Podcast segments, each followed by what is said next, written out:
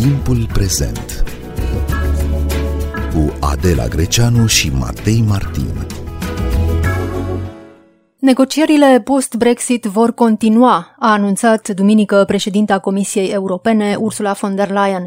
Tranziția post-Brexit ar trebui să înceteze începând cu 1 ianuarie 2021, cu sau fără un acord comercial între Marea Britanie și Uniunea Europeană. Premierul britanic Boris Johnson, deși a acceptat continuarea discuțiilor, crede că cel mai probabil nu se va ajunge la o înțelegere și atunci schimburile comerciale dintre Regatul Unit și Uniunea Europeană se vor desfășura conform regulilor Organizației Mondiale a Comerțului. Bine v-am găsit, noi suntem Adela Greceanu și Matei Martin și invitatul nostru este jurnalistul Petru Clej, corespondentul RFI la Londra. Bună ziua și vă mulțumim că ați acceptat invitația noastră. Bună ziua! Vă propun mai întâi să o ascultăm pe președinta Comisiei Europene, Ursula von der Leyen, care a vorbit despre eforturile de negociere post-Brexit. I had a constructive and useful phone call with Prime Minister Boris Johnson. Am avut o discuție telefonică utilă și constructivă cu prim-ministrul Boris Johnson. Am discutat despre problemele majore care au rămas încă nerezolvate. Echipele noastre de negociere au lucrat zi și noapte în ultima vreme și, în ciuda epuizării, după aproape un an de negocieri, în ciuda faptului că am ratat nenumărate termene, Amândoi credem că e responsabil ca la acest moment să continuăm. Așa că am mandatat negociatorii să continue discuțiile și să vedem dacă putem ajunge la un acord chiar și acum, în acest stadiu tardiv. Negocierile vor continua aici, la Bruxelles.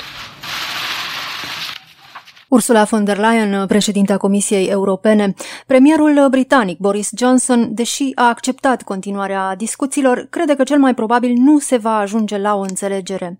Ce semnificație are totuși acordul de prelungire a discuțiilor, această nouă încercare de găsire a unei înțelegeri între Marea Britanie și Uniunea Europeană, Petru Clej? Chiar în acest uh, al 12 la ceas, uh, ambele părți își dau seama că miza este foarte mare că lipsa unui acord uh, comercial va provoca niște perturbări majore după 1 ianuarie 2021 și uh, nimeni nu riscă să fie văzut, cel puțin că nu face toate eforturile pentru ca acest acord chiar și la acest stadiu tardiv să poată fi convenit. Bun, nu aduce anul ce aduce clipa, dar mai e posibil să se găsească soluții în cele două săptămâni care au mai rămas până la sfârșitul anului, dacă nu s-a ajuns la compromisul, la soluții până acum? Păi, după cum zice Boris Johnson, e puțin probabil. Diferențele dintre uh, cele două părți sunt majore și mai e o chestiune practică acordul odată convenit și semnat de guvernul britanic și liderii celor 27 de state trebuie ratificat de către Parlamentul European, cele 27 de parlamente ale țărilor membre și de Parlamentul Britanic. Și asta înainte de 1 ianuarie 2021, pentru că Marea Britanie a refuzat să prelungească perioada de tranziție care se încheie la 31 decembrie 2020. Acest lucru trebuia făcut înainte de 30 iunie 2020 și Marea Britanie nu a făcut acest uh, lucru. Deci, practic, de la 1 ianuarie, dacă nu se semnează și se ratifică un acord, uh, cum spuneați, uh, relațiile comerciale vor evolua după regulile Organizației Mondiale a Comerțului cu tot ceea ce implică. Bun, e clar că am intrat în prelungiri cu acest joc, cu acest uh, Brexit uh, și Boris Johnson le-a transmis într-adevăr cetățenilor din Regatul Unit să se pregătească pentru eventualitatea în care nu se va ajunge la un acord. Dar care este atmosfera acum în Marea Britanie? Trebuie să nu uităm că pe primul plan uh, este pandemia de coronavirus și uh, lumea cred că a cam uitat de Brexit ieri, uh, Duminicalul Sunday Times a, a dezvăluit că guvernul a recomandat supermagazinelor să stocheze alimente. Să nu uităm că Marea Britanie produce doar 55% din alimentele pentru consumul său și 26% din alimente sunt importate din țările Uniunii Europene. Sigur, fără un acord, toate acestea vor trebui vămuite la punctele de intrare din Marea Britanie și, bineînțeles, se vor adăuga taxele vamale, care sunt estimate la circa 3 miliarde de lire sterline și acestea vor fi transmise, evident, prin preț consumatorilor. Dar uh, imaginați-vă ce se întâmplă la un port cum e Dover. Uh, deja erau cozi, uh, sâmbătă au fost cozi de 3 km ale tirurilor, iar pe partea cealaltă, la cale, erau cozi de 15 km. Și asta înainte de 1 ianuarie. Imaginați-vă ce se va întâmpla fără un acord la acest punct, care nu e singurul, dar e cel mai mare. Sau ce se va întâmpla la frontiera dintre Irlanda de Nord, provincie britanică, și Republica Irlanda. Vă amintiți, domnule Clej, probabil ce s-a întâmplat la începutul pandemiei, în primăvară, atunci când au început să fie aplicate peste tot în Europa măsuri de siguranță sanitară, când au început să se închidă magazine, când au început să se închidă diverse comerțuri și așa mai departe, s-a creat în mod artificial o penurie pe anumite domenii, pentru anumite produse. Să ne așteptăm ca același lucru să se întâmple în curând în Marea Britanie, în caz că nu se va ajunge la un acord până la urmă cu Uniunea Europeană?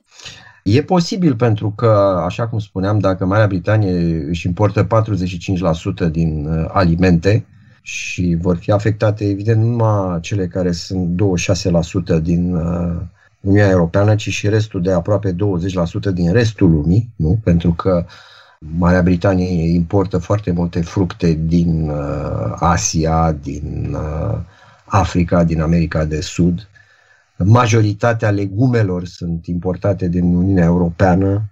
Tomatele, de pildă, în proporție de 80% iarna sunt importate din Uniunea Europeană și toate astea vin cele mai multe pe șosea. Și deci cele mai multe trec uh, canalul Mânecii pe la Calais Dover și se vor forma niște cozi uriașe la vămuire a acestor uh, produse. Și bineînțeles că lucrurile astea riscă să se repercuteze asupra supermarketurilor, care, sigur, public spun că au posibilitatea să aprovizioneze, dar am văzut ce s-a întâmplat în câteva zile în luna martie. De asemenea, e vorba de medicamente, de aprovizionarea cu medicamente, multe dintre ele importate, inclusiv de uh, vaccinuri, pentru că, după cum știți, uh, Marea Britanie a început uh, vaccinarea cu uh, vaccinul Pfizer anticoronavirus și care trebuie transportat și stocat în condiții uh, foarte stricte pe termen uh, mai lung. Or, orice gâtuire la punctele de intrare riscă să afecteze acest lucru. Bine, guvernul britanic a spus că a angajat niște aeronave militare să transporte aceste vaccinuri în caz de gătuire are aceste poturi, gătuiri care există deja la containere.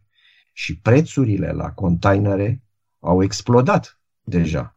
E o penurie, de exemplu, la, și întârzieri la livrările de jucării pentru Crăciun, pentru că cererea este foarte mare și toate astea vin cele mai multe din China, din, din Asia în general și trebuie descărcate din containere. Vorbeați mai devreme de epidemia de coronavirus și de cum afectează economiile din uh, Europa, în mod particular cum afectează um, această pandemie și măsurile sanitare, mai ales economia din Marea Britanie și apoi, uh, în plus, eventualele tarife și taxe noi uh, care se vor impune. Care sunt calculele aici? La coronavirus deja știm că în luna aprilie, de pildă, de fapt, în trimestrul 2 a fost o scădere cu 20% a produsului intern brut, cea mai mare din istoria Marii Britanii. A urmat uh, o creștere de circa 15% în trimestrul 2, dar din nou uh, în luna octombrie produsul intern brut practic a fost stagnant și în luna noiembrie va scădea din nou, evident din cauza măsurilor de carantină introduse în special, adică mai ales în Anglia. Anglia este 85% din uh, populația Regatului Unit. Sigur că Aparent, uh, gradul de infectare în Marea Britanie este mai redus decât în, în alte țări europene. Ieri, de pildă, am auzit că coeficientul R de reproducere a infecțiilor, deci câte persoane infectează o anumită persoană, este uh, mai mic decât 1, deci 0,9 până la 1, deci 10 persoane infectează 9 până la 10 persoane, deci practic uh, numărul ar trebui să scadă, dar să nu uităm că vine Crăciunul și de Crăciun uh, lumea în general uh, tinde să iasă la restaurante. M-am uitat în Londra cel puțin, care la nivelul 2 de alertă, deci nivel înalt, nivelul 3 este foarte înalt, am văzut o grămadă de restaurante pline. Acum, referindu-ne la taxele vamale, aici variază. E o întreagă paletă de, de taxe vamale, dar, cum spuneam, la mâncare, de pildă, vor fi 3 uh, miliarde de lire în plus taxe pe care supermarketurile le vor transmite prin preț uh, cumpărătorilor. Pe urmă mai sunt și exporturile. Deci 51% din importurile Marii Britanii vin din Uniunea Europeană, 43% din exporturile britanice se duc în uh, Uniunea Europeană. Și bineînțeles că vor fi taxe. De pildă, mă gândeam la automobile produse la Sunderland, Nissan. Și este interesant că la Sunderland electoratul a votat 60% în favoarea Brexit, adică, cum e o vorbă englezească, este ca și cum curcanii ar vota pentru Crăciun. Dar asta vă arată că imbecilitatea e universală. Sigur că sunt o grămadă de, de efecte pe care nici nu ni le dăm uh, seama la ora actuală. Și mai e un lucru apropo de pandemie și coronavirus. Uh, dacă Marea Britanie și Uniunea Europeană nu vor avea un acord, atunci uh, Marea Britanie va fi trecută pe lista celorlalte țări care sunt nesigure din punct de vedere al coronavirus și s-ar putea ca Uniunea Europeană să impună restricții de călătorie pentru persoanele care pleacă din Marea Britanie și trec în Uniunea Europeană. Și din câte înțeleg, s-ar putea să fie ca uh, cetățenii care pleacă din Marea Britanie să poată să meargă direct numai în țara lor de origine. Deci dacă ești român, s-ar putea să trebuie să iei avionul să te întorci în România, să nu mai treci pe la Dover, Calais și să treci prin, prin alte țări, s-ar putea să nu fie voie. Deci nu e clar aici, dar este posibil uh, această situație. E greu să facem acum istorie contrafactuală sau istorie alternativă. În orice caz, ce spun uh, cetățenii britanici care votaseră pentru Brexit acum când, când văd acest marasm, când văd uh, impasul în care s-a ajuns și problemele create? Bine, sondajele de opinie au arătat că sprijinul pentru o rămânere în Uniunea Europeană ar fi mai mare decât uh, cei 48% din 2016, dar uh, nu e foarte clar că e o schimbare fundamentală și, după cum spuneam, uh, cei mai mulți cetățeni nu realizează încă aceste schimbări care urmează să aibă loc după 1 ianuarie 2021. Deci, uh, Sigur că noi discutăm aici și ne dăm seama de lucrurile astea că suntem informați, dar uh, mulți cetățeni de rând nu au aceste informații. Timpul prezent cu Adela Greceanu și Matei Martin. Unul dintre subiectele pentru care încă nu s-a găsit un acord între Marea Britanie și Uniunea Europeană este pescuitul. Pescuitul reprezintă o mică parte în economia ambelor părți. Cum de a ajuns un punct nevralgic în negocierile post-Brexit, domnule Petruclej? Da, bine, aici este influența Franței și mai mică măsură a Republicii Irlanda, pentru că pescuitul este o parte dacă nu economic, cel puțin simbolic importantă pentru Franța și uh, accesul în apele teritoriale britanice uh, este un lucru foarte important pentru pescarii francezi care au o influență disproporționată, politică disproporționată în Franța.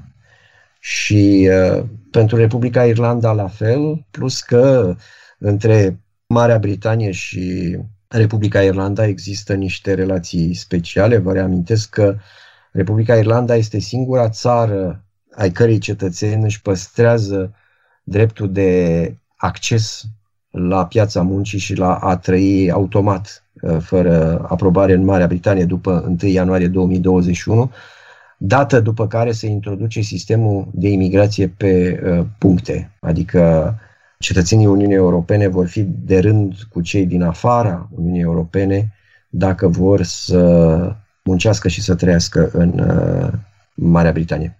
Cum se pregătesc uh, Marea Britanie și Uniunea Europeană pentru o relație comercială fără acord post-Brexit? E greu de spus pentru că totul plutește în uh, incertitudine. Trebuie să realizați că la 1 ianuarie 2021 se produc niște schimbări majore după 48 de ani de când Marea Britanie a intrat în Uniunea Europeană, inclusiv aceste 11 luni de tranziție, și sunt lucruri pe care nici nu le, nu le gândesc. Adică, în teorie, poți să previi, poți să prezici ce se va întâmpla, dar în practică ai să descoperi niște lucruri noi. Sunt niște lucruri de urgență, de pildă călătoriile aeriene cu avionul, regimul aviației civile, au discutat și Uniunea Europeană și Marea Britanie pentru a fluidiza acest uh, trafic uh, aerian, dar uh, în rest, cum vă spun, este foarte, foarte greu de, de prevăzut o situație cu totul și cu totul nouă. Se schimbă ceva pentru cetățenii români sau pentru cetățenii altor state europene? Nu. După cum știți, Marea Britanie și Uniunea Europeană, prin acordul de ieșire a Regatului Unit din Uniunea Europeană au acordat reciproc dreptul cetățenilor Uniunii Europene din Marea Britanie și dreptul cetățenilor britanici din statele Uniunii Europene, drept de rezidență și de muncă pe teritoriile lor. Marea Britanie are așa numitul uh, schemă de stabilire, potrivit căreia cetățenii Uniunii Europene uh, primesc uh, dreptul de ședere, drept permanent pentru cei care au peste 5 ani și drept uh, temporar pentru cei care au sub 5 ani, urmând ca la împlinirea 5 ani să ceară și să primească drept de rezidență permanentă.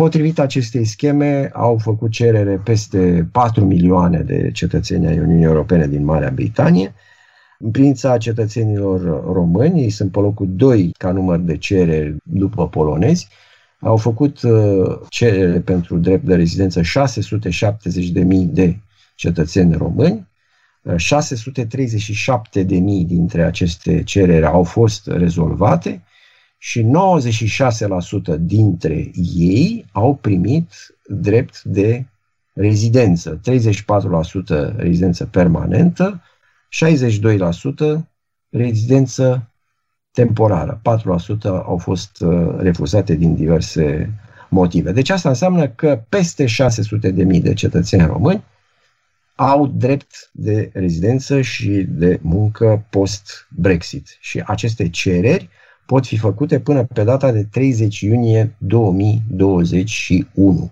Condiția este ca cetățeanul respectiv să se afle în Marea Britanie în mod legal înainte de 31 decembrie 2020. Deci, practic, mai sunt încă 17 zile în care cetățenii români și cetățenii europeni beneficiază de libertatea de mișcare a forței de muncă din Uniunea Europeană.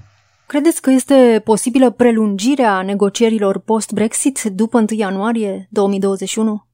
Nu cred că există un cadru legal pentru prelungire, pentru că, așa cum spuneam, uh, legile europene prevăd că în cazul uh, ieșirii unei țări din uh, Uniunea Europeană, perioada de tranziție poate fi prelungită printr-o cerere făcută de către țara care este cu cel puțin șase luni înaintea datei de expirare. Deci 30 iunie 2020, Marea Britanie n-a făcut o asemenea cerere, Acum, știți cum e, sunt niște momente istorice și eu știu dacă se poate găsi o metodă legală de prelungire, însă nu văd că ar exista această voință, cel puțin din partea Marii Britanii. Petru Cleș, sunteți la Londra, noi suntem aici la București, uh, noi suntem încă în Uniunea Europeană, dumneavoastră nu veți mai fi în Uniunea Europeană începând cu 1 ianuarie 2021. Vedeți un drift cumva între Marea Britanie și Europa, dincolo de acord, dincolo de acorduri comerciale și așa mai departe? Păi uh, e greu să fie o, o separare pentru că geografia nu permite acest uh, lucru, pe de o parte, pe de altă parte există niște legături umane care s-au creat prin uh, această imigrație masivă începând cu 2004, cu extinderea Uniunii Europene, așa cum spuneam, sunt uh, 4 milioane de cetățeni ai uh, Uniunii Europene care trăiesc în Marea Britanie și nu sunt numai uh, cetățeni din fostele țări uh, comuniste, nu? În frunte cu Polonia și România, dar sunt foarte mulți cetățeni din Spania, din Portugalia, din Italia, din Franța. Și uh, aceste legături uh, nu se pot șterge cu uh, una, cu două. Și uh, există și legătura care s-a creat prin uh, NATO, prin uh, Organizația Atlanticului de Nord, o organizație politico-militară, și uh, sunt un milion de cetățeni britanici în uh, țările Uniunii Europene și acest uh, număr uh, creează o, o legătură și prin uh, tradiție, o tradiție care s-a creat în ultimii 50 de ani și care nu poate fi ștearsă cu buretele. Domnule Petru Clej, vă mulțumim pentru interviu. Noi suntem Adela Greceanu și Matei Martin. Ne găsiți și pe platformele de podcast. Abonați-vă la Timpul Prezent pe Castbox, Apple Podcasts și Spotify. Cu bine, pe curând!